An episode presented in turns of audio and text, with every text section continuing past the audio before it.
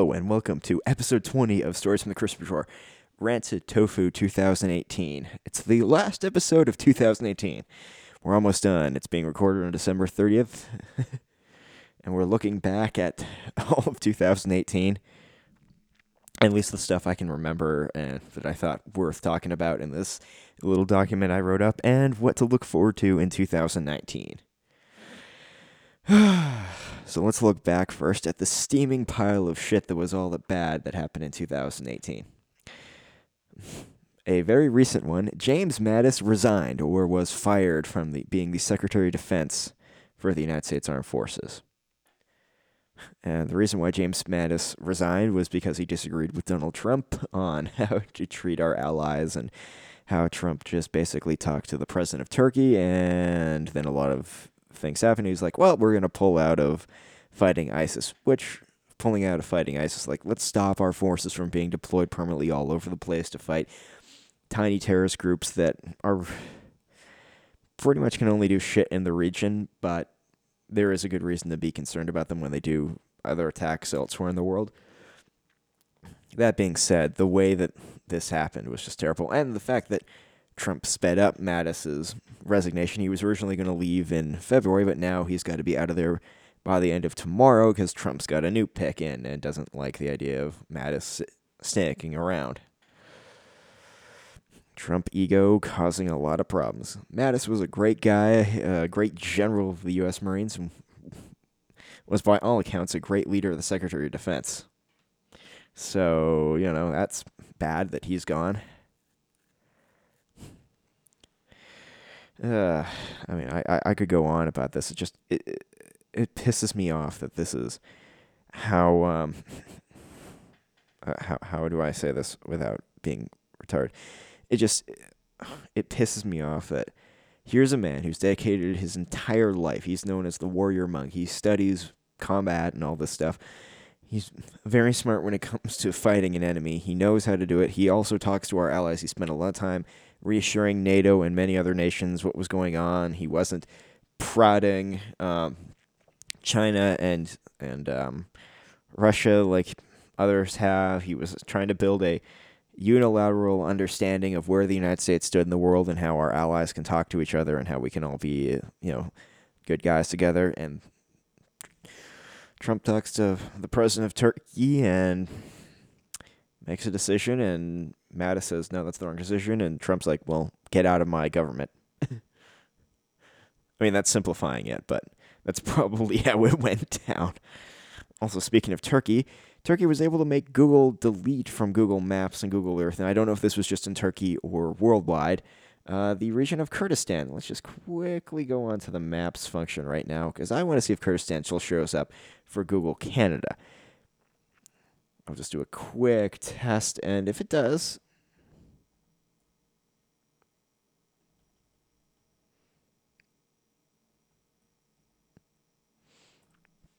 if it does, great.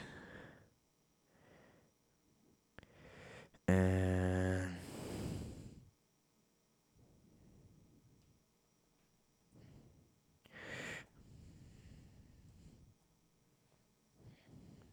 so it looks like uh, uh, yeah, it it it totally looks like they've uh, pretty much just thrown it back to Turkey instead of calling it the uh, Kurdistan, the Kurdistan region. Yeah, that's that's absolutely great. Uh, great thing. Uh, that's not very nice, Turkey. so there's that. Uh, let's just work down the list. E3 was disappointing this year for Sony. I mean, sure they had The Last of Us, but boy, that was a weird thing. Um, it was just the weird thing of how they did Last of Us Part Two, and then had to have this ten minute intermission to switch over to their main venue, where then they showed this awesome, awesome uh, game involving samurai, but it was like that transition was really weird. Uh, another th- weird, bad thing that happened. Marijuana legalization in Canada is a bit toss. Uh, has similar problems with what's going on in California, where California, the regulations are making it very hard to make money. There's not enough producers, not enough growers. Uh, not enough dispensaries. There's very limited supply. The dispensaries are running out. The black market is coming back to fill in the void.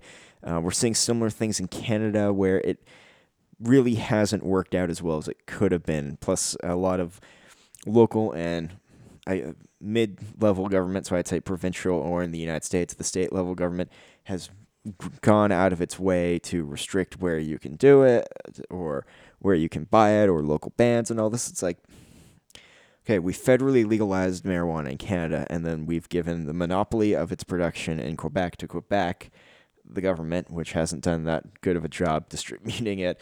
Um, the sellers in Ontario had to go through the Ontario government, which system wasn't that good.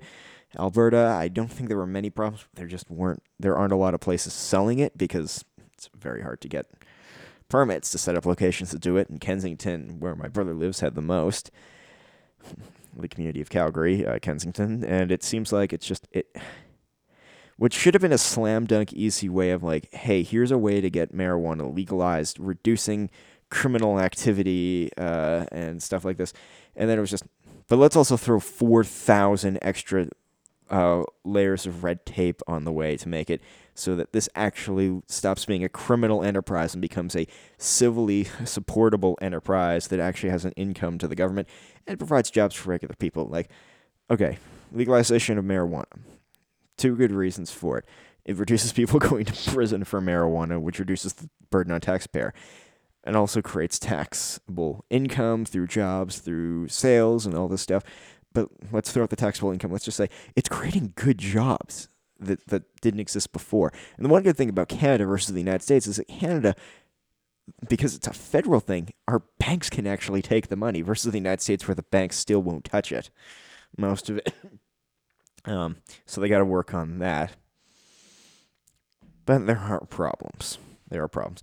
I'll give credit to uh, San Francisco, though. Uh, I think I said this in an ep- earlier episode, but they vacated all convictions about marijuana regarding marijuana possessions, like and beefs related to that, uh, and criminal cases related to that. Like I think going back to 1986, that's pretty ballsy of that prosecutor to decide to do that, and pretty good because imagine if you were trying to get a job and all you had was a criminal possession of marijuana in 1993, and that stopped you from getting a job. Now that won't because marijuana is legal. and that, that is what should have happened in Canada. I think that could still potentially happen in Canada.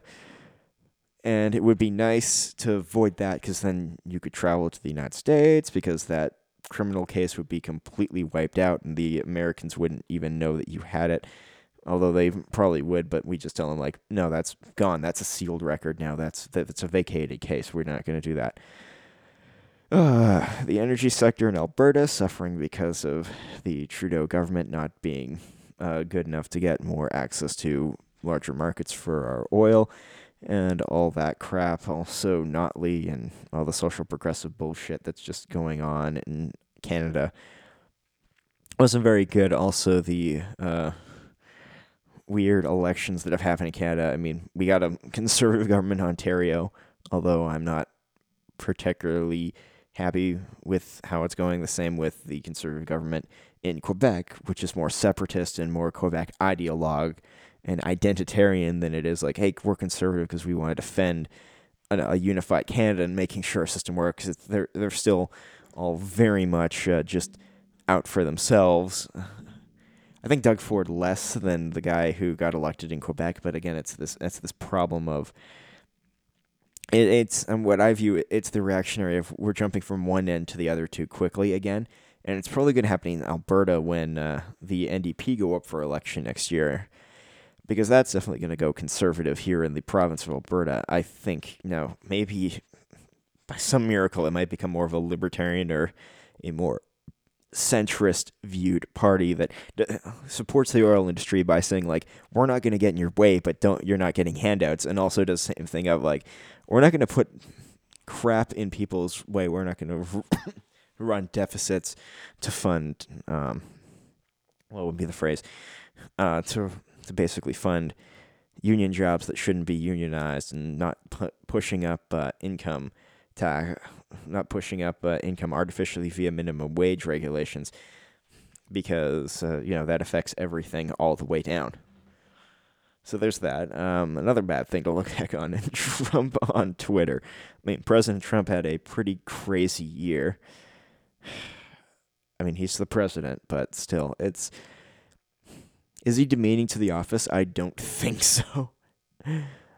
But there wasn't really a good choice between him and Hillary Clinton. And even though I'm happy that it wasn't Hillary Clinton, I'm not sure I'm happy that it was him. Like I think it was sort of like you had the two worst possibilities and it wasn't really a lesser of two evils. If I was an American, I don't know how I would have voted in the 2016 presidential election. And then we had of course the midterm elections which went as how midterm elections always go. The party who won the presidency in the previous election usually loses the House and has a chance of losing the Senate. This one, it was the Republicans when they lost the House, they still hold the Senate. Uh, but, you know, it wasn't this big election that was brought out on, and there's various other stories you could look forward to. You could go onto um, Tim Pool's Timcast and watch uh, his stuff about it, and you know, it wasn't it wasn't this amazing push that people were thinking it was going to be. But not not saying that uh, the election was important. Uh, but still, like, somebody needs to take Donald Trump's access to Twitter away from him. And I get that it's important the president talks to the people, but the way he does it, even if it's not him, but even if it's staff writing, it's like, oh, you just don't help the situation ever. Because I get these um, very, very smart people at the State Department or various other departments. Now, granted, I'm going to be called a deep status because I support some of these people, but sometimes you get a job in government because you're pretty damn good at it, or at least you try to. In some departments, you try to be a good guy uh, and girl and trying to do like you know good work, trying to help the government reduce costs and reduce problems that get happened. And it doesn't always work out, but sometimes you get that, and then you spend all this time working very hard, and then Trump sees something and it's like, "That's my opinion." Put it out there, and it's like, well my three months of trying to get this t- trade deal or this negotiation with somebody just went down the hole because of dummy. like, oh yeah, we're gonna build a wall. Mexico's gonna pay for it. It's like, well, yeah, Mexico's not paying for it. I mean, I understand why they want a wall. Controlling immigration is important for a sovereign state. But still, speaking of which, let's talk about the immigration crises and all that stuff going on.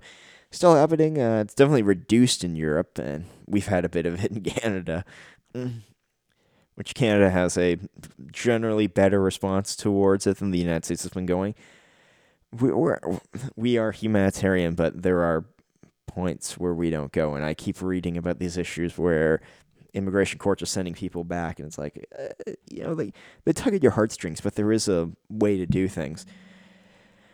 And it would be nice if things are done the correct way, and sometimes they're not, and sometimes it's because people forget, sometimes it's because the government causes a problem.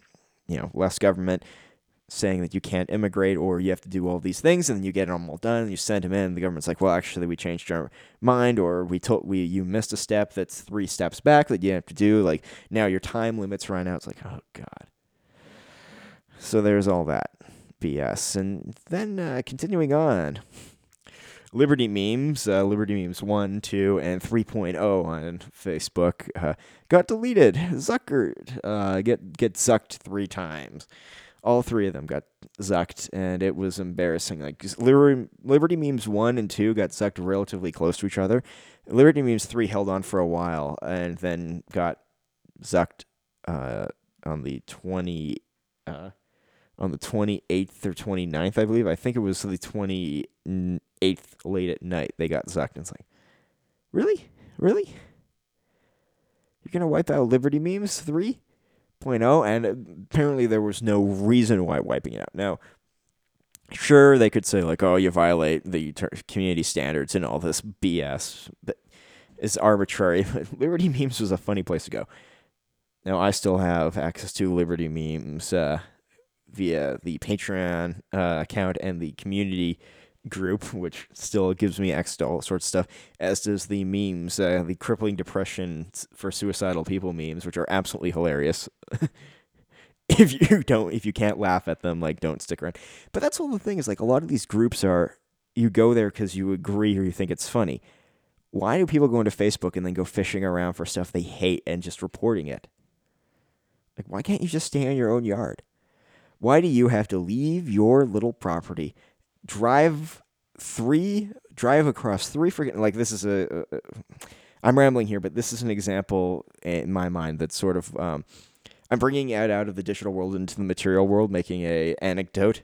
This isn't the best way to do it, but I think this is how my mind thinks. It's like, so there's some guy across your city, my city, or something like that. You know, he's on the opposite side of the city. So if you lived in the northwest, he's in the southeast, far southeast, and he does one thing on his yard that you don't like.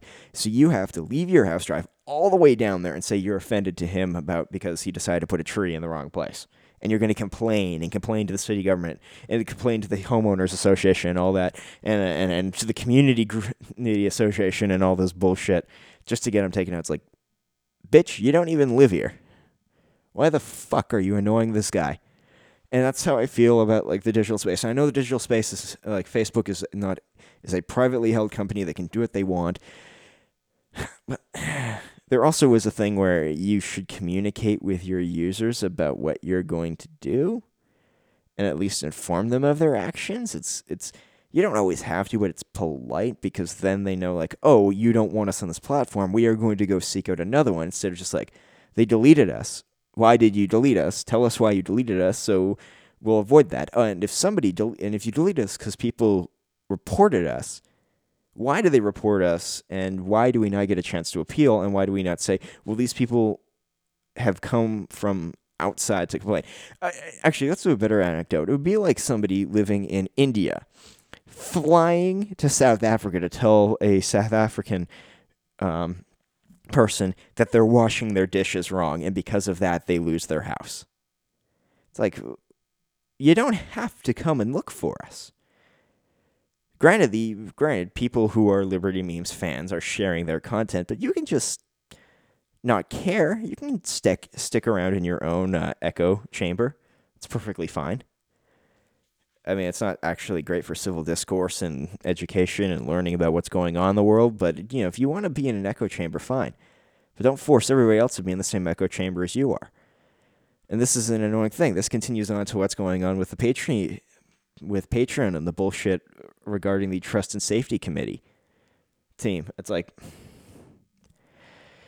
yeah, I, I, I Tim Pool has done a much better job of dealing with this, and it started because Sargon of Akkad or Carl Benjamin, as his real name is, uh, got his Patreon account shut down because of oh, he violated the terms of service. And then he's like, well, actually, I didn't because this wasn't on Patreon. This was a thing. And then they use manifest the term manifestable, uh, manifestable, observable, manifest observable behavior, which is funny because the acronym of that becomes mob.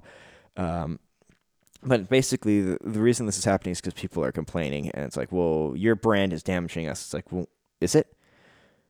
I guess the thing would be the the, the canary in the coal mine test would be if somebody complains about that person and then you look and you see you contact the people who are paying who are using your platform other patreon uh, patreon patreon accounts who are using your platform you contact them and they say well we've had nobody leave and i don't really care like sargon's on his corner race wars is on their corner it's like yeah everybody's out there nobody's really pissing off each other so what's the real problem here oh, because somebody who came from the outside who doesn't actually like. I guess the one thing would be contact the people who complain. Do you fund Patreon? Oh, you do. Okay, who do you fund? Or is it a differing a point of view, or are you like is it a legitimate like you think this person is damaging the platform and give you a reason why? We'll spend time researching it. We'll find out like we can do this. Um, but instead, how they're doing is they're doing the subjective stuff. It's like we'll we'll put them against a a very simple test like do they violate this if no move down like you know it's a small checklist of like yeah do they do this this this this no no no no no fine okay they're we, we can keep them on here. Oh did they do this? Yes. Did they do this? It's like it needs to be much more of a an objective test than subjective tests. And i know that these websites especially um, with how the payment processors such as visa mastercard discover card paypal stripe um, Square and all these guys, they can also be obje- uh, manipulated by social pressure.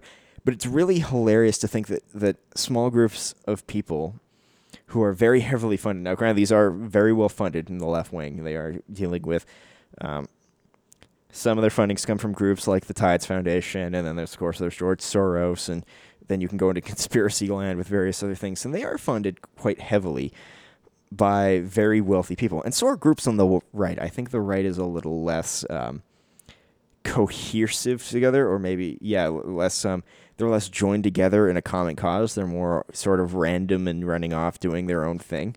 Like you could you could get the Koch Foundation with David Koch and I don't think it's David Koch, but you know the the Koch brothers. They give a lot of money, but I don't think any of the groups they really give to are fully unified in their cause and moving in a similar direction. Versus some of the groups in the left wing, which are really, I'm not going to say lockstep because um, they're not that, but they they sort of have a similar view and similar vested interest, and they move they usually move around the same sort of time. Like it's not like oh they're all gonna go like a snap. Like oh they're all attacking that guy. It's when like one starts and the other one takes up very quickly. The right is less, uh, at least the right I've viewed, is less uh, is less um, unified and cohesive in that way. Cohesive. Uh, they seem to me much slower, and they pick their targets, and it's like well, you guys should only deal with that, and you guys should deal with that. The left, it's like, okay, this is the guy. Let's all go after him. But it sort of takes a while for it to get all the way around. So then once they're all on it, like some have moved off to other things. Versus the right's like, well, that's not even in my wheelhouse, so I'm not even going to join you guys in fighting it. And maybe that's why the left is effective at getting uh, people who they disagree with deplatformed. But then we're also having an issue, uh, which again Tim Pool uh, has brought to life. Um, not not inform me about. I actually not brought to life. Fire um, the freedom of um, uh, the group Fire, which deals with uh, freedom of speech issues in education. Um, they are uh, they released a report that less universities are becoming red zones, but less are also becoming green zones. Now, red zones are speech being easily bannable on it, but less universities also are completely defending free speech. It's sort of like they're becoming this yellow and gray area where it's like, eh, they they sort of don't have in the rules of conduct ability to like wipe speech out, but they do so under safety means and various other ways like that. And how it's actually being more often than used against more centrist liberals and slightly left winger liberal professors than being used on the conservative professors, which makes numerical sense because most professorships in the United States and in universities are typically more left of center. Um, so they're the ones suffering more because if you have 80% of a job is left of those positions are left of center and 20% of them are getting hurt, the odds are the le- more of the lefties are getting hurt than the righties, um, right wingers, I should say. But still, it's it's not nice, and we can see that some universities have definitive free speech codes that defend free speech nearly absolutely, and they've they do a good job, and those places are cool, and we can see that some places don't. And there are places where debate and free speech is definitely needed, and a university is one place. They should be. It's all about education, and uh, they shouldn't be restrictive of these things. There shouldn't be like a good example is there should not be what's called a definitive free speech space at a university. Like you can't do your thing unless you're in this little uh, designated area of the university. Uh-uh. I should be able to say wherever I want what I want. If somebody thinks that's a, that's harassment, they can bring a case against me. I will say I did not physically harass them, and ideas are just ideas. Until they are actually moved upon, they are not dangerous. But, you know, people will always say, well, you know, if the idea of they'll always go to the extremes to defend their positions of why ideas should be censored, which isn't cool. And let's keep going on on the progressive social agenda that is uh, trying to wipe out. Uh, it's it started last year, but it really picked up this year. The whole uh, LGBT and extending in the identitarian politics, and the progressives have largely ruled this field. Granted, the extreme right is also doing that too, where they're doing identitarian, but they're much more. They've been doing it for years and years, and they're a much smaller uh, stranglehold. Granted, when you listen to the news, sometimes it sounds like, oh, there's millions of these far like alt writers running around. There's not that many. There's not that many. Like how many actual Nazis are in the United States? Probably not that many.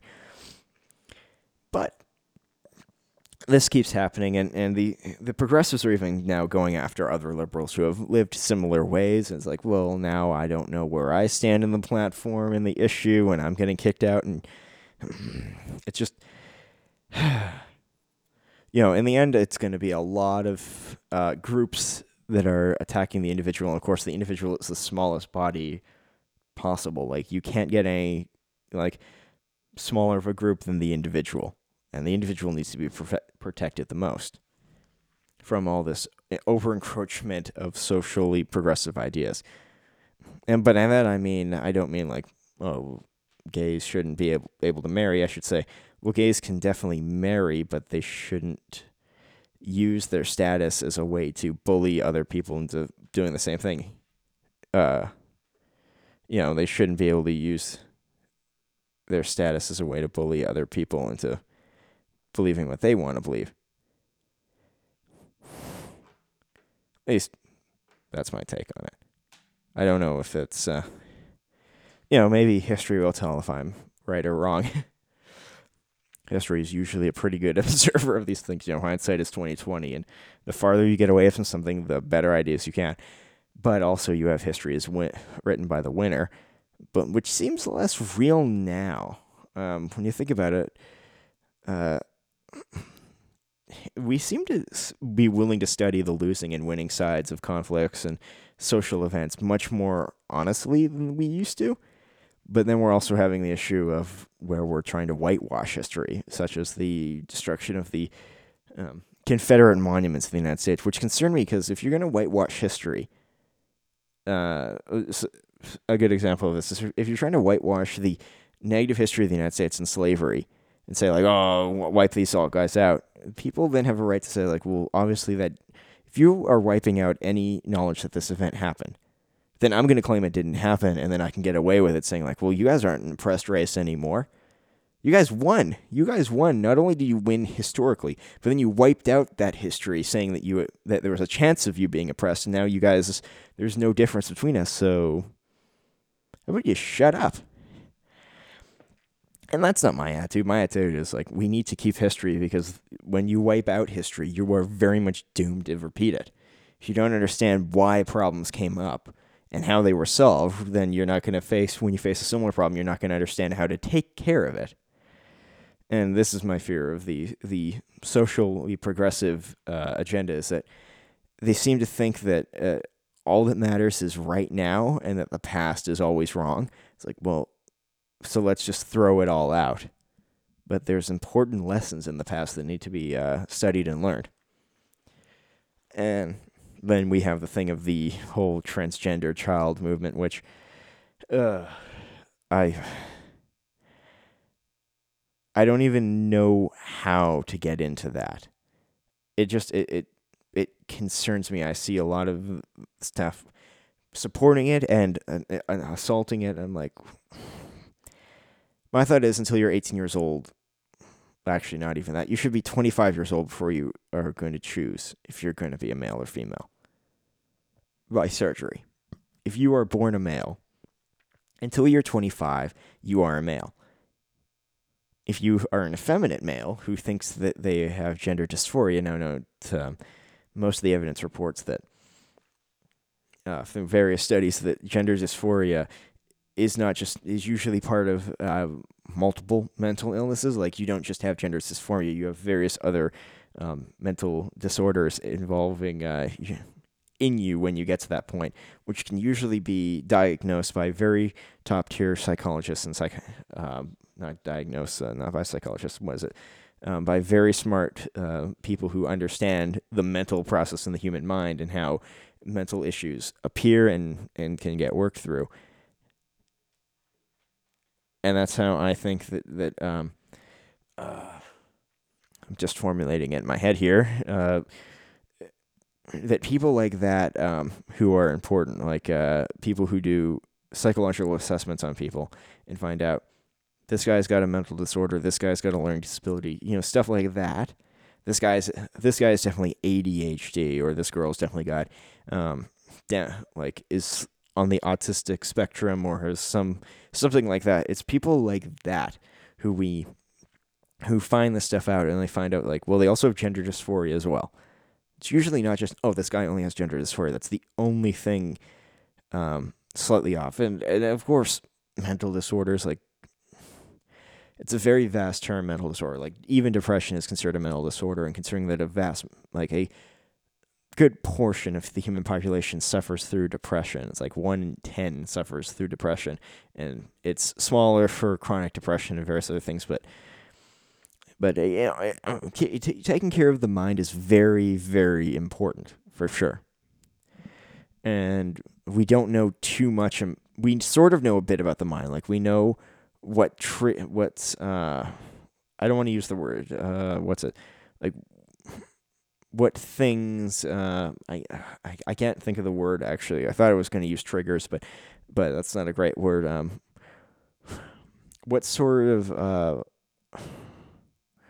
what sort of identifiers um come up during these tests that are used to like find out if you have a learning disability or if you suffer from depression or um, suffer from various other mental illnesses that can't be directly diagnosed via, you know, just looking at you. These are things that have to be like your mind has to have an assessment being done on it and how you work and you do these hard questionnaires and they take a look at how you've done it and er, you know you, you come to the end of that and that tells you a lot and it's not just like you get to the end of it and all you get is gender dysphoria. There's always something more there. Now, granted that we also know that more and more people suffer from mental disorders and mental issues and stuff like that because the more we study them, the more we find out, wow, um, there may not be such thing as a normal human being in the mind because both our mind, uh, the environment, the people we interact with, our genes, all this stuff comes together to shape the mind. And the human brain is not usually fully formed properly until about age 24 to 26. So if you get people at the like 12 years old who think, you know, it's a boy or a girl and they think they're the opposite sex, maybe by the time they're 25, they're like, well, I was wrong. And let's hope that none of them have done the surgery because then now they're like, oh, th- uh, th- I am not this person who I pretend to be now. That is a very uh, concerning thing to go through. And I can think that's. I mean, this isn't socially progressive of me, but I would think that, that parents that are either uh, if you can find if you can find the proof that they're forcing this ideology on their kids, like that's definitely abuse. I would want to say like it's worth investigating if it's abuse if the kid thinks that way, and the and the parents are just negligent about it. But I think that there are also times when maybe that is a proper pathway for a kid to go down is explore and experiment and human beings are all about experimenting and that's kind of how we've survived for so long on this planet as we keep checking our uh, you know survival of the fittest like did that work? No he died okay? So this guy did that work? Yes he survived. He procreates. Or of course i'm using he like he or she also. So it's interchangeable in that. So there's that. And then let's keep going on. Uh, the Battle of Gatwick Airport 2018, where one droney boy held up all of Gatwick for a few days. I don't know how this uh, if this has ended. I just saw a meme picture about it that was sort of like uh, the um, Wikipedia info box, which was so hilarious. Like the entire might of the British Armed Forces couldn't bring one droney boy down. Of course, uh, I think this has become much more. Uh, uh, I think it's okay. It's still a mystery.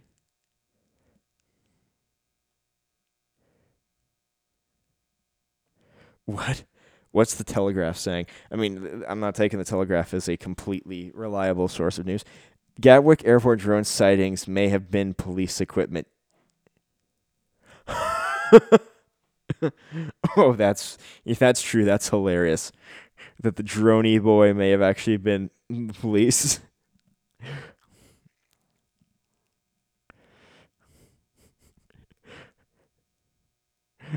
oh man.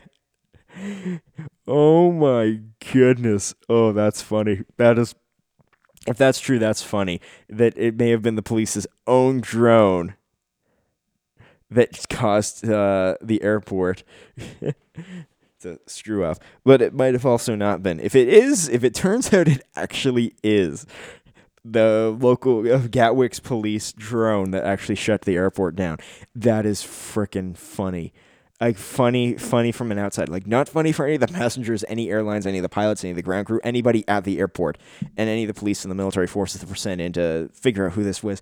But that is a really funny laugh if that was the police that caused the problem. oh man, uh, to be honest, I, I I almost hope it is that because then then that at least brings up like okay that's something that we can fix in the future by telling police not to fly drones too close to airports. If it's not and this person who if it's if it is a non the police or somebody else who's just having fun doing it is like that's still a problem because you don't know who did it and you and he got away with it which is terrifying um, it's really funny to look at, but it would also be really terrible. To, be terrifying being a pilot flying into Gatwick and finding out there's a drone over the area you can't fly in because it's been flying through. It's like, well, crap. I know that these drones, when they hit airplane wings, they can potentially they can severely damage the wing because the met, the wings aren't physically that strong. They're designed to they have to be light enough to hold uh, to get the plane off the air, but they're also strong enough to hold the fuel in the fuel tanks. But yeah, you know, if a drone hit them at the speed they're going at, it could cause significant damage. Also, we've had the ones where drones hit, um, uh, where a drone hit the radar dome on the front and destroyed the radar dome of the airplane. It's like that's terrifying because there's that some of that radar not only goes forward, it also goes down and multi-directional. It's telling like, hey, here's the altitude that you're going to be on in a few minutes. Better raise or lower your altitude. If if you let's say you're flying in uh, uh, instrument flight rating. Uh, you know, IFR, where you have like, you know, heavy fogs, very bad visibility, and you're flying in a mountain range. You don't know if you're the height of the mountain range you need to be. Your GPS system screwed up. It doesn't know where you are. And you suddenly had a, dr- and you had a drone on takeoff that banged your radar, so you have no idea. Next thing you know, you're crashing in a mountain, which is a terrifying possibility. That is the danger of flying drones too close to airports. And I get drones are fun. My family has one. I've flown it. It's like they're cool.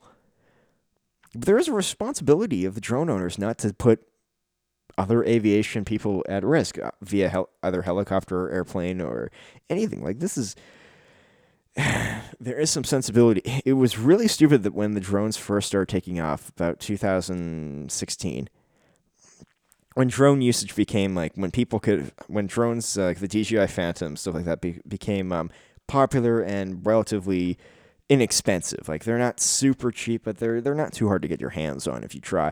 But how people were just really stupid. It's like, oh, I just got a drone. I'm gonna go to my nearest airport and fly it down the runway when airplanes are flying in. It's like you people are the reason why the government tries to create licenses for everything.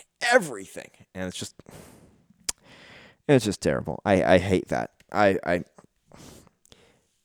that's why governments get to license and restrict access to materials such as drugs, alcohol, drones in the future, airplanes, helicopters, guns. It's because a bunch of irresponsible nitwits go and cause all these problems, and it's like a very small percentage of the population who cause the problems of the entire group that actually has the equipment, and all the rest of us are sitting around like, well, Dick, thanks a lot, you fucker, for fucking with our fun, you fucking asshole yeah, I just want to fly a drone over my private property and maybe go up 200 meters in the air. Now, because you flew that over an active runway, we can't go 40 meters in the air, you piece of shit. That's, that's just how I feel about it. And the conspiracy theorists would say that those people are false flag people working for the government, which I, I cannot believe. But if it was a government drone causing a problem at Gatwick Airport, that's funny and terrifying at the same time. Like funny that the police di- may have done it. Check back soon if that's actually doing it. Keep looking at the Gatwick news. That would be really good to find out the truth about that. I mean, if I was the police department, I would just cover that all up and say like, uh, with some hobbyist drone. If it turns out it's the police drone, that is like, what? all right. So continuing on, last piece of shit from 2018 that I put down the list. And we have gone for a long time here of just doing this. We haven't even gotten all the good stuff yet because there was much more good in 2018. Why? Because, well, stuff's generally getting better and everything's getting better all the time. And, you know, like the Louis C.K. Louis C.K. skit from uh, Conan's late night show, you know, everything is awesome and we're just terrible people for being annoyed by it all. But let's keep going. So the end of it is uh, video game stuff. Uh, more video game stuff. Blizzard and Activision, and how Activision trying to run Blizzard is causing problems for Blizzard, specifically the shit with their esports teams, uh, their esport league involving uh, Heroes of the Storm, uh, the Diablo Immortals uh, announcement at BlizzCon, and I think that was most of it, but also uh, just because of how Blizzard is being forced to make more money, and Activision is doing their microtransaction system that they're pulling from all their other games, just trying to bring it in. And Activision has been, I wouldn't say losing money, but they're definitely not making as much as they did in the few years ago, and they're trying to get more of that in. They're trying to get the mobile game from NetEase uh, in the Diablo universe because that will be that will have pay to win. Actually, I don't know if it will pay to win. It will have uh, pay based microtransaction mechanics. I don't know if that would be as manipulated as NetEase's uh, previous ones, which have been considered pay to win. But still, it's it's concerning. The video game industry, like the AAA guys, seem to be just like screwing up all over the place. Although Ubisoft seems to be not as bad. Granted, they haven't changed their ways. You're still getting like, oh, here's the special edition, here's the ultimate edition, here are three editions beyond the ultimate edition for a game okay, why? That being said, Far Cry 5 is a pretty good game. I haven't played most of their other Ubisoft games that got released this year. Um, Assassin's Creed Odyssey is apparently good, uh, but I haven't. I don't know why. I'm like I haven't played an Assassin's Creed game since Assassin's Creed. Uh, um, what's it? It was. What's the last? What's the second uh, one from number two? I think is it Revelations or Brotherhood? It's one of those. It's it's that one. I haven't played a lot. The one that's based in Istanbul or Constantinople, as it would be called then. Uh, I haven't played that one. Then we also have the Battlefield 5 shit involving uh, Patrick Söderlund and him leaving EA and DICE after the manipulating of uh, history to make it more gender inclusive, and then finding out that a mission in Norway involving some great Norwegian commandos um, stopping the Third Reich, uh, not otherwise known as Nazi Germany, from getting heavy water. That whole story was replaced by a mother and daughter doing it. Which, if you're going to say you're the most realistic game of that time, how about you just say that's fictionalized events? Maybe also not do one that's based on a real life thing that was pretty heroic for a bunch of a bunch of Norwegian commandos. Like, it's kind of just bad. I, I still think they were Norwegian. They could have been Fin. No, it was Norway. I believe. Yeah, Norway. I don't think it was Finnish. I think it was Norway. I'm sorry if it was Finland and the Finns are offended by that, but I don't think so. Yeah, I think it was Norway. Yeah, it was Norway. Fairly certain. Uh, so we got that, and how it hasn't sold that great, and now they're about to roll out their microtransactions in the future, or have they already? They're going to soon. I think they have, but I'm not 100% sure. Because I haven't played Battlefield 5. I mean, it looks like a cool game, but all the crap that followed around it just put me off of it. And I haven't had a desire to play Battlefield since Battlefield 4. And the last time I played it online, I had a bad experience. So, yeah, it's kind of like, I don't want to subject myself to that anymore. And then we got Fallout 76, a debacle from Bethesda just both the game isn't that amazing, and then the backpack, I mean, the canvas bag, and then they gave these very nice backpacks to the Twitch streamers and influencers, I guess, and and they got the nuke uh, dark co- uh, rum thing, and Bethesda just hasn't cut got a hasn't not cut a break in that entire thing, and it's really kind of concerning.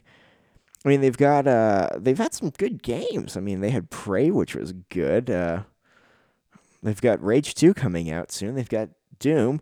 I mean, Chad, uh, Wolfenstein 2 New Colossus wasn't super great, but I haven't played that. But you know, it, it looks like they were doing pretty good. And then Fallout 76 comes out of nowhere. It's like, what?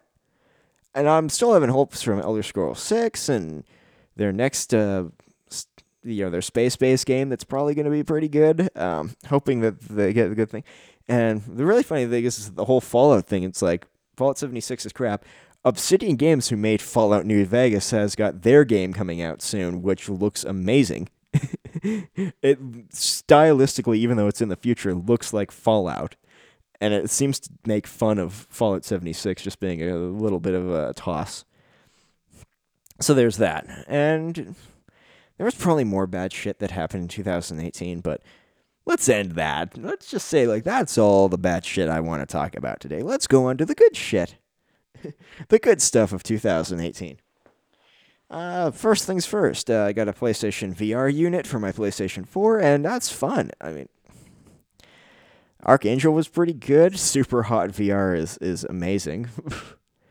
uh, Beat Saber's really really fun. Um, the playroom they give with it actually's got some really good party games on it. So credit to PlayStation for doing that. Like, there's some fun games on there. Like, they're cheesy, but they're really fun. I played uh, Ace Combat 4, 5, and 0 on the PlayStation 2. We were able to get good copies of that and finally played all three of those, the so called Holy Trinity of Ace Combat in the PlayStation 2 era. Those are insanely fun games. I like playing them, which is why I'm kind of, you know, coming up. Like, PlayStation 7 comes out in just over 19 days. It's slowly counting down. I can't wait for that. Uh, time with the Nintendo Switch. The Nintendo Switch has had great sales this year and has some pretty good games coming out for it. I mean, I played Stardew Valley on it. I've played, uh, you know, there were a few really good games that came out for the Switch this year. You know, Smash Bros. Ultimate ending the year strong. Uh, yeah, I can't. I can't complain. Uh, even though Mario Odyssey and Breath of the Wild were last year, they're still amazing games to keep playing just you know the Switch has been. I wouldn't say it was my go-to platform this year, but it it just it it's fun to go into. Definitely fun to keep playing it, and Breath of the Wild just has so much in it that it's worth just going around with. Apparently, uh, there's still stuff that people are doing. Like people are moving the bookshelf around, which is just I didn't even know that was a meme until tonight, and uh, I'm laughing at it. Um, I got an Xbox One X, and I'm experiencing 360 games that are brought uh, like brought into higher quality. Now, I haven't tried Red Dead Redemption One yet, but apparently that's supposed to be great on the Xbox uh, One X. Brought back, uh, it, they're really fun. Like uh, playing the Master Chief Collection of Halo. I have all those old games, but boy, when you look at the quality of graphics between Halo Two and the the uh, Anniversary Edition so those cutscenes look amazing in the anniversary edition that just didn't seem to hold up as well on Halo 2. And the original Halo 2 was still a good game. it's fun playing them. I haven't played Halo 4 yet on that. Um, kind of disappointing that they keep Halo ODST, Halo 3 ODST out of that. It's like, bitch, please, you could totally add, put that in. Like, why is that a separate game? Why is that a DLC pack? People would like to play it or if it is a DLC pack, don't have the main campaign listed on the main menu. Put it somewhere else. But we know you want your money. Just raise the price $5 and put it in as a built in package. Jeez, that's a little annoying. But, you know, that's all I can really complain about. Forza 6 is fun. And after playing Gran Turismo, it's easier playing Forza 6 on simulation steering than arcade, which, you know, gives me more money in game, but, like, boy, the arcade steering just felt really weak. I don't know why. It just it didn't hold up. And, and, I have a little complaint with the Xbox One controller, and I've handled them for a little while. But now that I own two of them for my own personal Xbox, I'm noticing they they feel a little flimsier and a little like not as strong as the uh, PlayStation or the or the Nintendo controllers are. The Pro controller or the PlayStation 4 controller seem better made. And then I get that the Xbox still uses the uh, they still use AA batteries, which is a little annoying to me. Like the Xbox, you know, the PlayStation has rechargeable controllers, so does the Nintendo Switch. You guys couldn't have gone that way, and I know if maybe it's a, maybe that's a fifteen dollar charge on your controllers. They're just not great, and also like how how the LNR triggers have like a lot of over travel. They just feel longer than they need to be which is why I get with like the SCUF gaming controllers and some of the elite controllers that you can actually set the um, point of tr- you can control the length of travel for the trigger con- triggers. And I think you can do that in some of like the top grade PlayStation ones, but the PlayStation triggers like they move better or they feel more natural in their movement and they seem to have a more consistent endpoint per game. Now, that's pretty much my only complaint. Uh, good thing is that because of Xbox One X, uh, because I have an Xbox One X and gold on it, uh, I was able to get Mercenaries, the game Mercenaries, which I haven't played like in a long time. I played the original Mercenaries on PlayStation 2, and I don't have a copy of it. And I just thought I was never going to be able to play it again. I may have to ROM it. And then it came out on the Xbox One X. Well, it came out on the Xbox One and the Xbox 360 via Gold. I have it on my old 360, and it's just it, it crashes every 45 minutes. I have it on the Xbox One X, and it doesn't crash like that. Not it still crashes, but not as consistently. And it seems to know it, and it looks nicer. It looks considerably like less blocky than the 360 version does. So I th- they definitely know. Um, they definitely have, have, tuned it for the 360 version. Uh, let's keep going. Uh, there was a few good movies. Uh, Sicario 2 was good. Uh, the Green Box was good to watch. Uh, didn't see too many movies this year, uh, but Sicario 2 and the Green Box, the Green Book, the Green, the Green Box. What the hell is wrong with me? The Green Book, uh, which was great. Both movies were very good. Uh, God of War was a great game, hands down. Great. that came out this year, really fun. Uh, good showing, uh, story game, and then Spider Man, which I've been playing that is really good. I'm 48% way through the storyline and it's just it's that's an amazing thing. Like the it, it just feels so great. Feels so freaking great to play. And the world feels so much better than it was. Like I remember Spider-Man 2, Spider-Man 3, uh, Ultimate Spider-Man, those video games are on the, they were on the GameCube and I think the Xbox 360 era. Those games felt full like full games, like there was a full world going on. Except for in Spider-Man 2, it's like a car drove through. The pedestrian NPC will say, "I just saw a car going through here way too fast," and of course, then you'd go and find it. And it's like it's only going like a tiny bit faster than the regular cars, which is not fast at all. So you catch them on like, like Insomniac made an amazing world in in um, New York for for Marvel Spider-Man. Like the game just.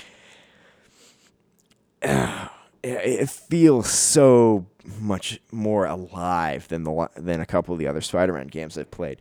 The mechanics are about the same, um, if not a little bit better. Uh, it's more Arkham uh, style fighting, um, which I, I, guess like I, I like the original Spider-Man uh, fighting style from two and three.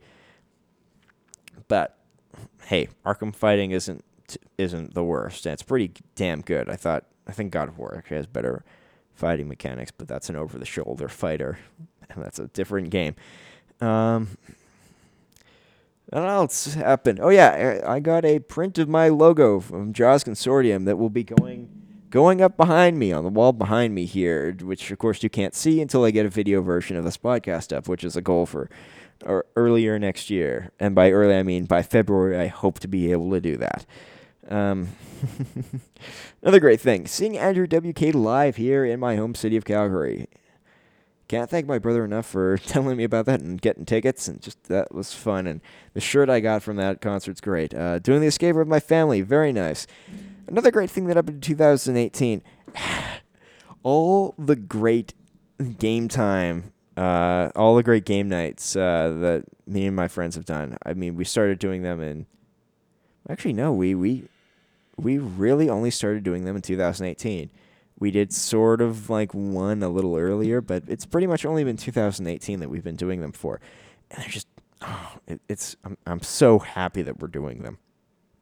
And we, don't do them as often as we probably could try, but they've been great. Another thing I'm really happy about, oh, good thing, got the Zoom LiveTrak 12 here, which I'm recording on, which has been a very, very good thing. Um, just just been a very good uh, recording platform. I've been used it at another live event.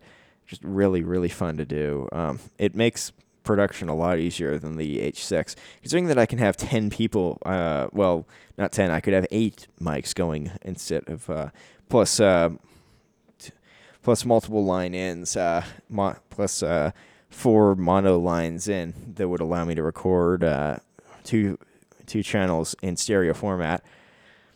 So that's that's really nice. It's it's been a really good production tool, and it will continue going on as a good production tool. I got a t- hat with a propeller on it for Christmas, so I'm really happy about that. I'm really thankful for that. That's good. Another thing, Calgary voting on not getting in on the Olympics. When we had the plebiscite, the no group won, which means that we're not wasting a ton of money on a project that's probably not going to bring a lot of money. And boy, there were a lot of sad losers in that. There were a lot of sore losers, and there were some sore winners too. Like, but we didn't need it. Uh, another thing, the meme episode with Nick and the libertarian episode with Steven. Those are great. Uh, having the OnePlus Six phone. Happy I got that, and uh, you know, it's just been so much better than the OnePlus One. Granted, that is five generations of technology difference, so that was expected. Uh, Ranger Up launching their bad news network on YouTube, which is just absolutely hilarious to watch every Thursday. Matt, uh, I mean uh, Nick Palmisano and Matt Finney, just it, they're great. They're great. And of course, definitely more stuff went well. Definitely more stuff went well here. Um, you know, there are things I could talk about and things I can't talk about. Like my my ever expanding game collection felt great. I found a uh, was it was it this year? Yeah, it was this year. I found uh, an app that both tracks my movie database and my uh, video game database, which is actually pretty useful to know if I have something or not, and I can print off copies of that and send them to friends. So it's like, hey, if you want to borrow a movie that's not on Netflix, here's one to watch. Uh, yeah, the movie scene went pretty well. I, I, I, I there's some movies I wish I had seen this year that I've still not seen. Um, like I have yet to watch Ant Man two. I've yet to watch Black Panther. I've yet to watch Infinity Wars, but I'll get on to that uh, pretty quickly. I just felt tired of watching them uh, superhero movies. I missed Wreck It Ralph two, which I should have seen. Uh, but you know, there's always tomorrow, and it just it, it, you know, tomorrow's just looking great. So let's let's finish off 2018 strong. It looks like we have mostly one day left practically. Not a lot that can go wrong in that one day. And now that I said that, it will. I kid, I kid. Um, just, you know, 2018. Now to keep going, let's see what's uh what am I not looking forward to in 2019 next year. And this is a really short list, mostly because I can only predict things that are in my mind, and I'm not going to go and search for things that are like, oh, this will actually happen, or this won't happen, or stuff like that. There could be a war, there could not be a war, there could be major technological development, there may not be a major technological. Who knows? I'm only predicting on stuff that I sort of know. Number one, Nancy Pelosi is going to be Speaker of the House in the U.S. Congress again.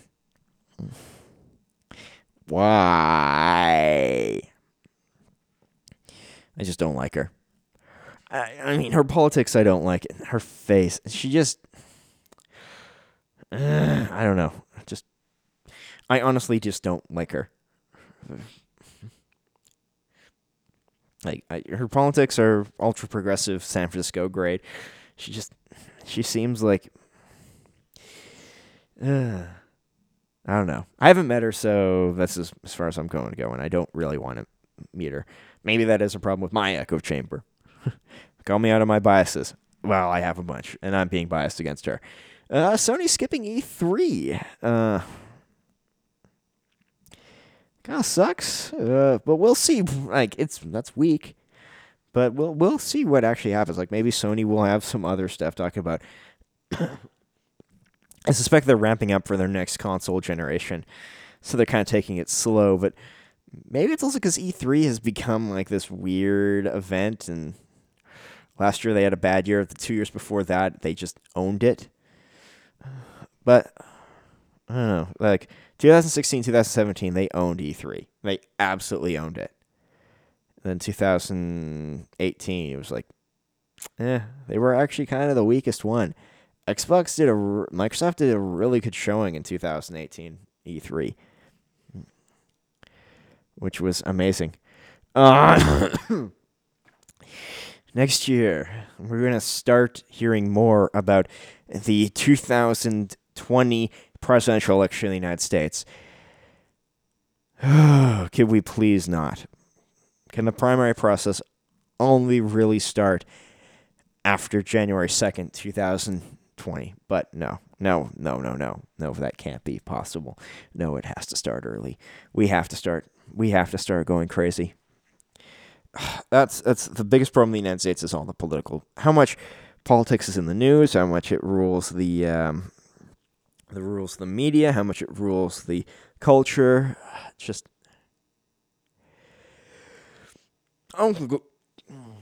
I'm a political scientist and I'm tired of it. Like yawn. So there's that. Um, potentially the Canadian Liberals will retain the House of Commons and retain government here in Canada during our federal election, which is supposed to happen this year. Uh, by this year, I mean 2019. Sorry, it's still 2018. Next year, 2019, because of the marijuana legalization. I don't know, but at the same time, I'm also concerned that um, a weird sway will happen where a more right wing party will get in. I don't know if Andrew Scheer and his conservatives are that like that problematic. He seems like a light culture warrior who's not that big. Like hopefully a culture warrior doesn't get in. I mean, I like Maxime Bernier, but he spends a lot of time doing things that are kind of like a little ultra conservative in ways. Like there was a picture. I don't know if this was his Facebook account or at a group that's endorsing him, but it was like, "Don't say Happy Holidays, say Merry Christmas." Like, I'm a Christian. I, I, I, like when you say Merry Christmas to me, that's cool. You say Happy Holidays to me, I'm kind of like, eh, you're you're copping out, but you may not be one who you may not be one who celebrates. So okay, I I get it. I'm not offended by the Happy Holidays thing. I just think it's like, may, uh, I feel it's more correct to say Merry Christmas and a Happy New Year. But I remember when it was like, oh, we have to change it to Festivus and like make up all these all these terms for because of the smaller group of people who don't celebrate feeling really isolated from it. It's like I, I I get that they feel isolated and it can be awkward being in a culture that is definitely going in one direction versus another, which is like, you know, mm-hmm. Christmas is the holiday. It is the vacation day off. It's the time off. You don't work on Christmas. Now, some people definitely do. but you get where I'm going with this by saying that the whole happy holidays with versus uh, Merry Christmas is a culture warrior thing, and I'm just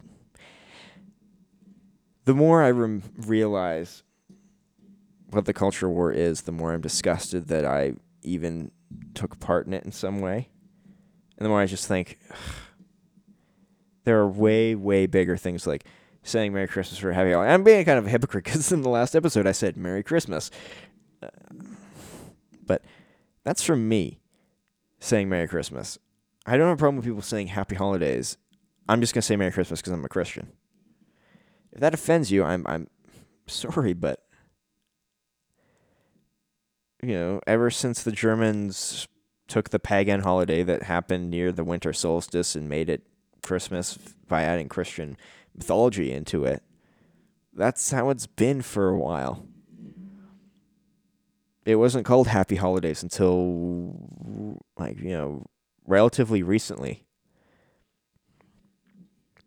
They haven't really given me a reason to remove Christmas from it because it's involving the Christian birth of the Jesus Christ, who is the savior of the Christian religion. so, you know, there's that. Uh, I don't know where I can went on this tangent, uh, the Merry Christmas thing, but yeah. oh gosh, I I don't know why I went off on that. I'm sorry. I'm sorry for that. Uh, that was just weird, but it's a culture warrior thing. Oh yeah, it's because of Maxime Bernier. I just I I guess the thing is like I care, but I don't care enough to make it a problem. Like if you said Merry Happy Holidays to me, I'm not gonna be like, it's Merry Christmas. Just be like, oh, okay. Whatever. Go about my day. Is that wrong? I guess there is a, like a sort of there's a certain amount of civil civil uh, civilness that has sort of disappeared in the recent history of people, which would be nice to get it all back, but know, we can only we can only hope for that. And last, the legacy media uh, is trying to um, affect and basically under uh, undercut the new age media that's coming out. Um, and we're seeing this um, again, reciting uh, Tim Pool, who fa- who has noticed that uh, a lot of the millennial um, media groups, Vox and the more left of center groups, not gonna say left wing, but more left of center, are having problems making money because they follow the algorithms, and the algorithms, of course, change because of how people shift their thoughts and how companies can shift them, like Google and Facebook and also how the younger generation, the post millennial generation, the Generation Z, I think is what they're calling it, are largely more independent libertarian right now than the millennials are. Now, I don't know what that means in the future, if uh, that's going to keep that way or if that's not, if there's only so far that that's actually going to go we're seeing the legacy media trying to fight the new media, and the new media is definitely circumventing the legacy media. But the legacy media has, um, because it's a it's a legacy media system, they have a considerable amount of finances at their disposal, and they've got the ear of a lot of major corporations that fund a lot of these um, groups through ads and stuff like that. So if you, if MSNBC, New York Times, let's take these two, um, even Fox and uh, you know the New York uh, Post and the Wall Street Journal and various other groups. Um, wish I knew, like you know, maybe even Rush Limbaugh, go by him. If they try to direct media um, ad dollars away from New Age media, which sort of affected the apocalypse uh, on YouTube and ver- and the advertisement platforms for social media systems, they can make a they can do a lot of damage during that because they have the old they have the ear. TV has been such a paradigm for the last 50 years of mankind is like the primary way of getting information across. It was how it worked. It's like you spend a million dollars, uh, you spend one million dollars on a 30 second ad on the Super Bowl. It's, maybe 100 million people are going to watch that. That's worth it.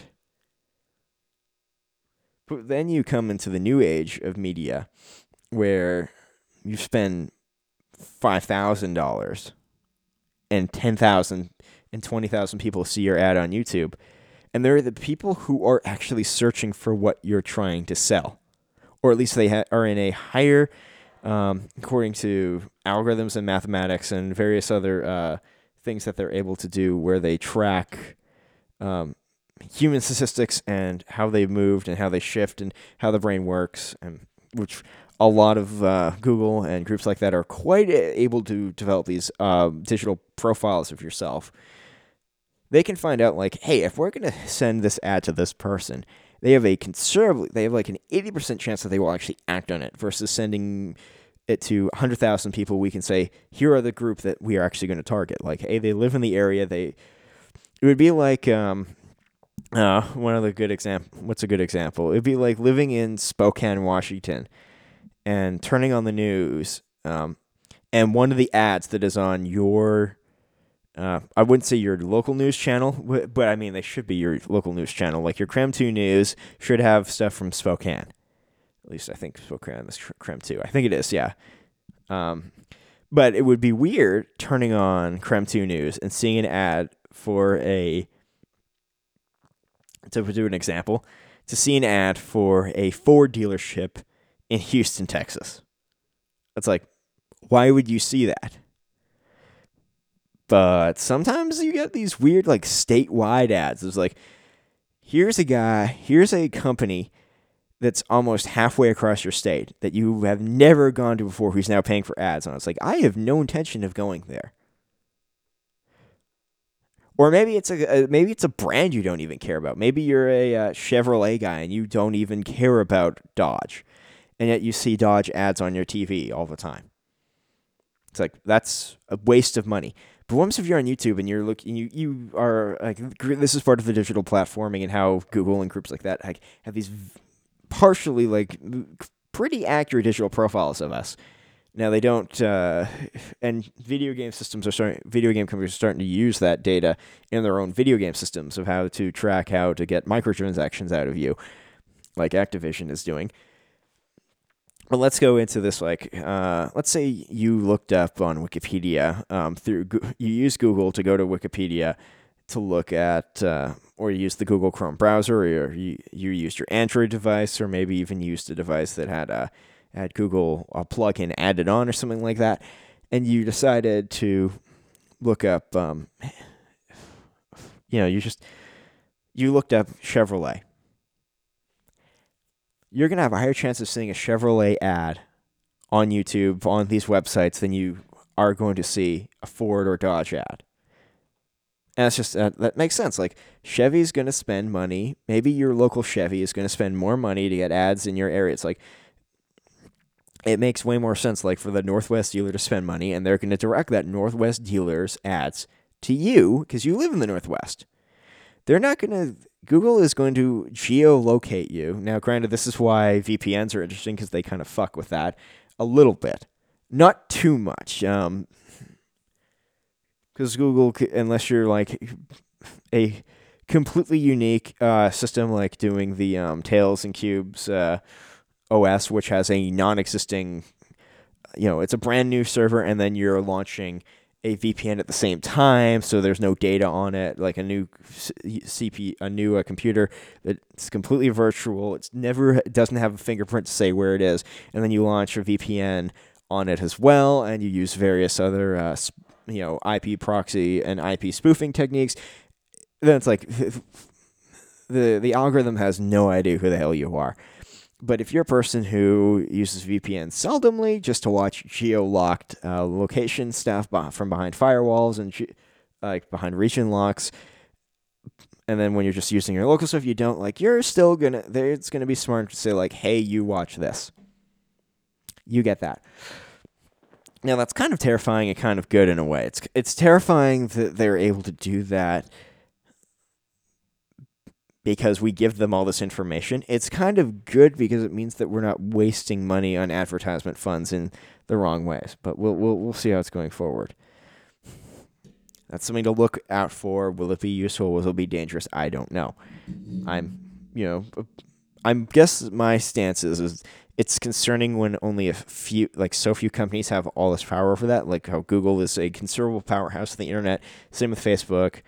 Um, I wouldn't say Twitter is as much anymore, but you see how these Google and YouTube are a considerable powerhouse, uh, and how these how PayPal is also a considerable powerhouse on the internet, and how these few systems have um, have largely come have largely uh, accumulated a considerable amount of power on the regular side of the internet, not the dark web, but the the regular like light web side of the internet, and how they've consolidated that power now, I think that some of them are going to fall apart, or some of them, there's going to be breakdowns, so there's going to be antitrust government lawsuits on them. There's going to be increased taxation on them.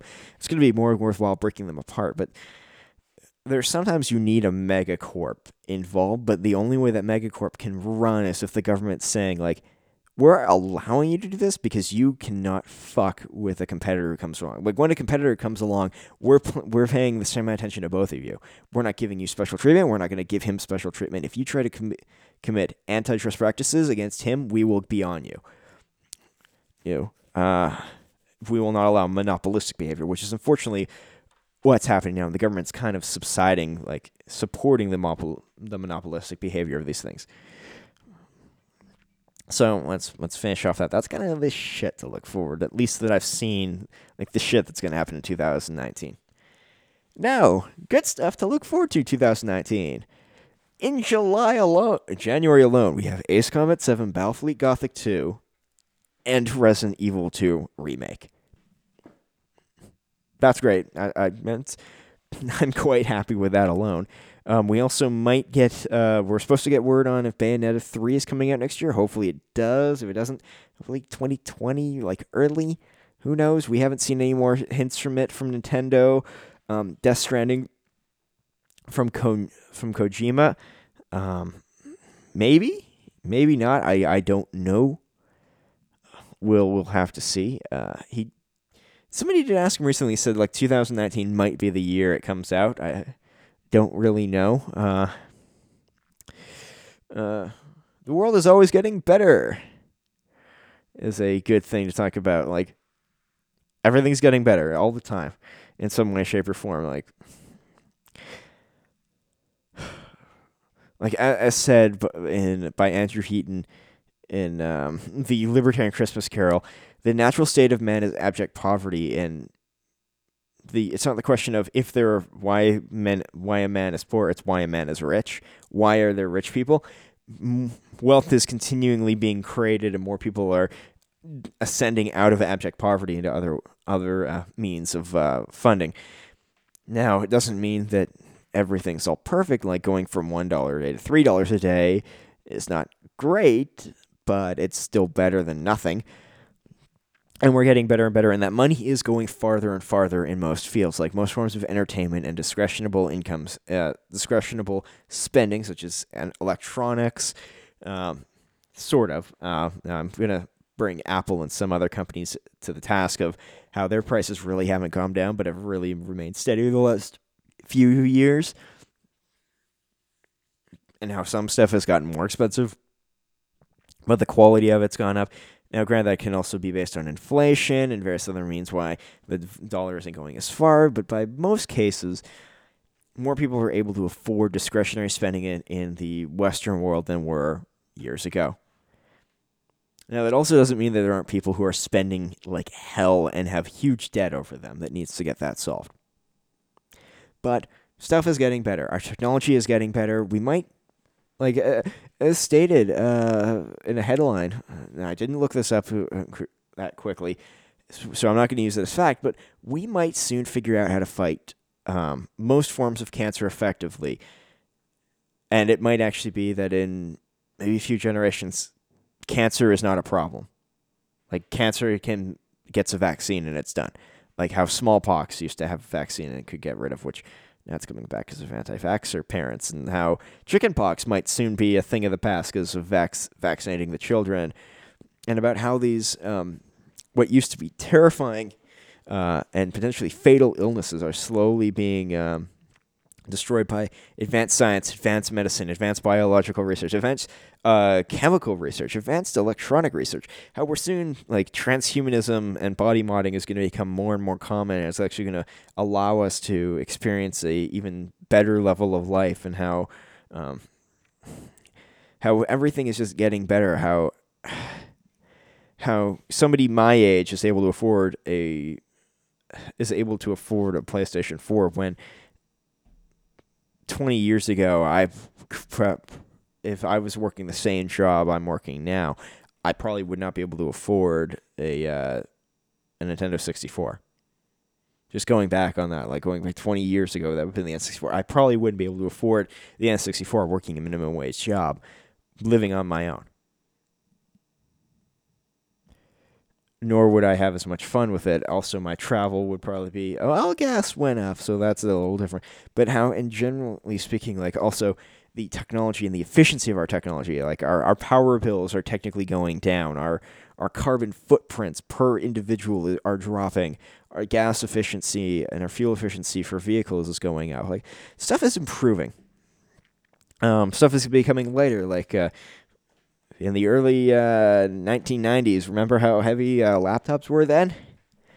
What if somebody told you that they would have a 10.1, uh, 10.5 inch laptop with a detachable keyboard that becomes just a screen, like let's say an iPad or uh, as I have my Asus Transformer book, that could be carried in one hand without any strain?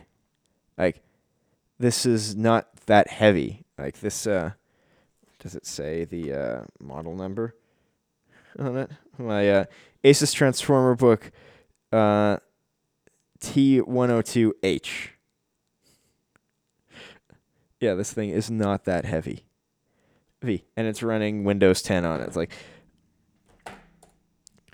would they have believed us back then that this would be possible? If this thing can get six hours of battery, this thing can get up to like, like, uh, you know, it can get up to nine hours of battery life on it without problem. Would they have believed us back then when we told them this? When my Asus Transformer book, uh, 102H, could get 10 hours of battery life on it at a full charge by doing like a not too heavy workload. So, you know, doing file editing, maybe watching a few videos, you know, spreadsheets and, and stuff like that. Not, not, uh, you know, not, uh, not like playing video games, but still not too bad. And the fact that it's got 128 gigs of heart of uh, solid state memory on it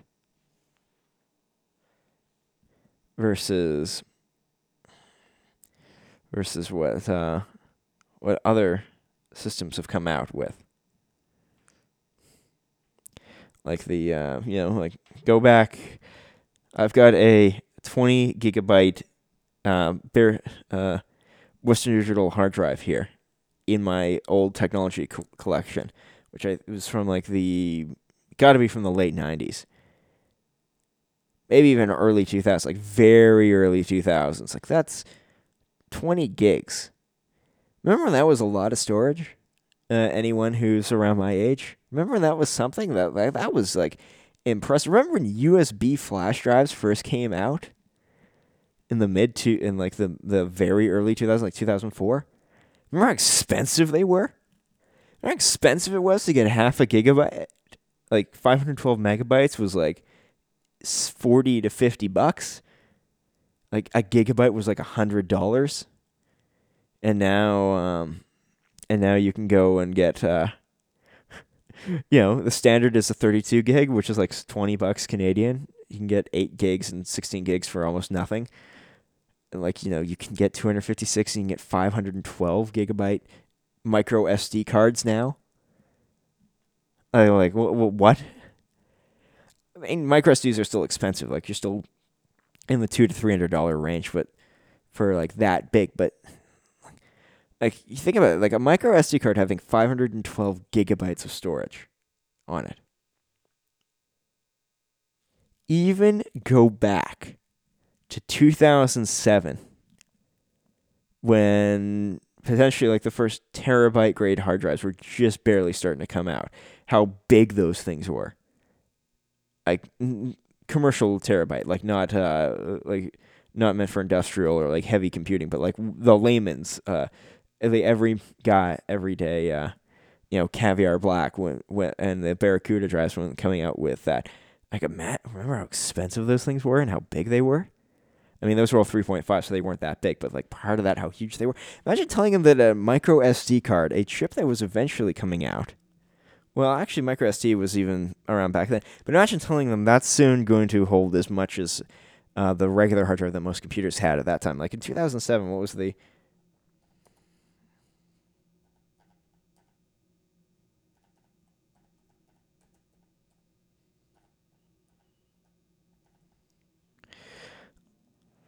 like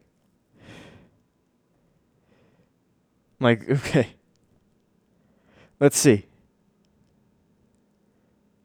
so they had like okay, you could get 750 uh, gig hard drives back then, but they didn't have like we didn't have solid states. so oh man. They had huge uh wow. like you know 750 gigs maybe a terabyte was just barely big enough but i don't know if they had that big back then. Oh man. And and how the speeds were also like like how how um oh my goodness. Jeez. Wow. Uh yeah it wasn't uh like how $400 400 gigabyte hard drives were very expensive and why uh, why 750 were extremely expensive. Let's take a look at the interactive hard drives. Oh, that's old. Uh, Tom's Hardware. Holy crap, that's funny. Going back, like how small the hard drives actually were back then. Compared to today. I granted, like you know, your standard hard drives is now like you can get 500 gigs as the starting, and how uh, how now it's like okay let's see. Let's take a look. Let's let's go to the wikipedia page the history of hard disk. This is freaking hilarious. Uh yeah that was the f- first decline in unit revenue. Okay. Uh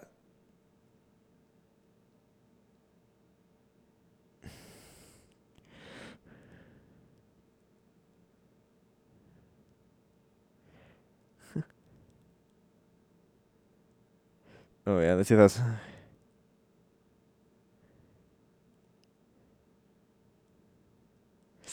Jeez. Where is this? Where? Oh man, I, I I know I'm going off on a thing here, but like hard drives from today.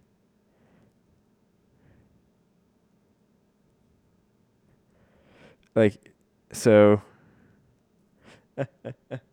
And solid states coming around around 2007. So like imagine 10 years ago, solid states were just starting to come out.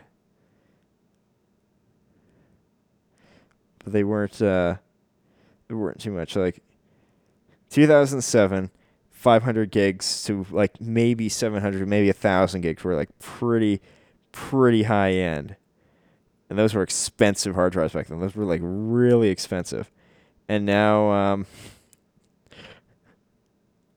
and now it's just like it's crazy.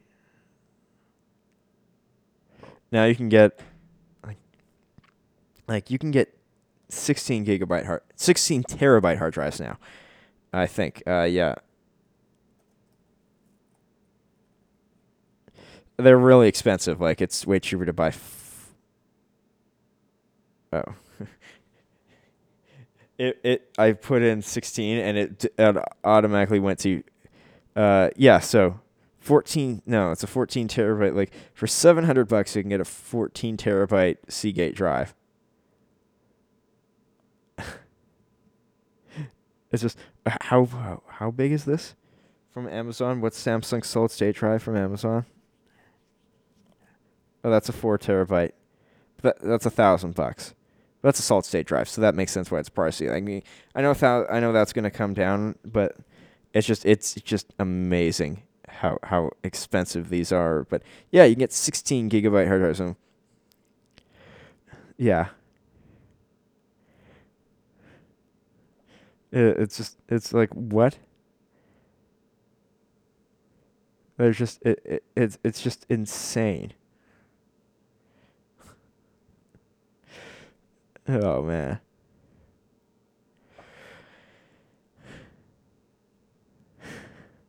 But also stuff has gotten so much huger. I mean, like Red Dead Redemption 2 is apparently 100 gigs, as is Halo 5. so so there's that. Sorry, going off on this hard drive tangent, but just amazing how how big hard drives used to be and how small, how like how big um, half a terabyte, like 500 gigs was like, holy crap, that's huge, and how that's actually got down. I think there's a reason why they put a lot of computational and world related stuff.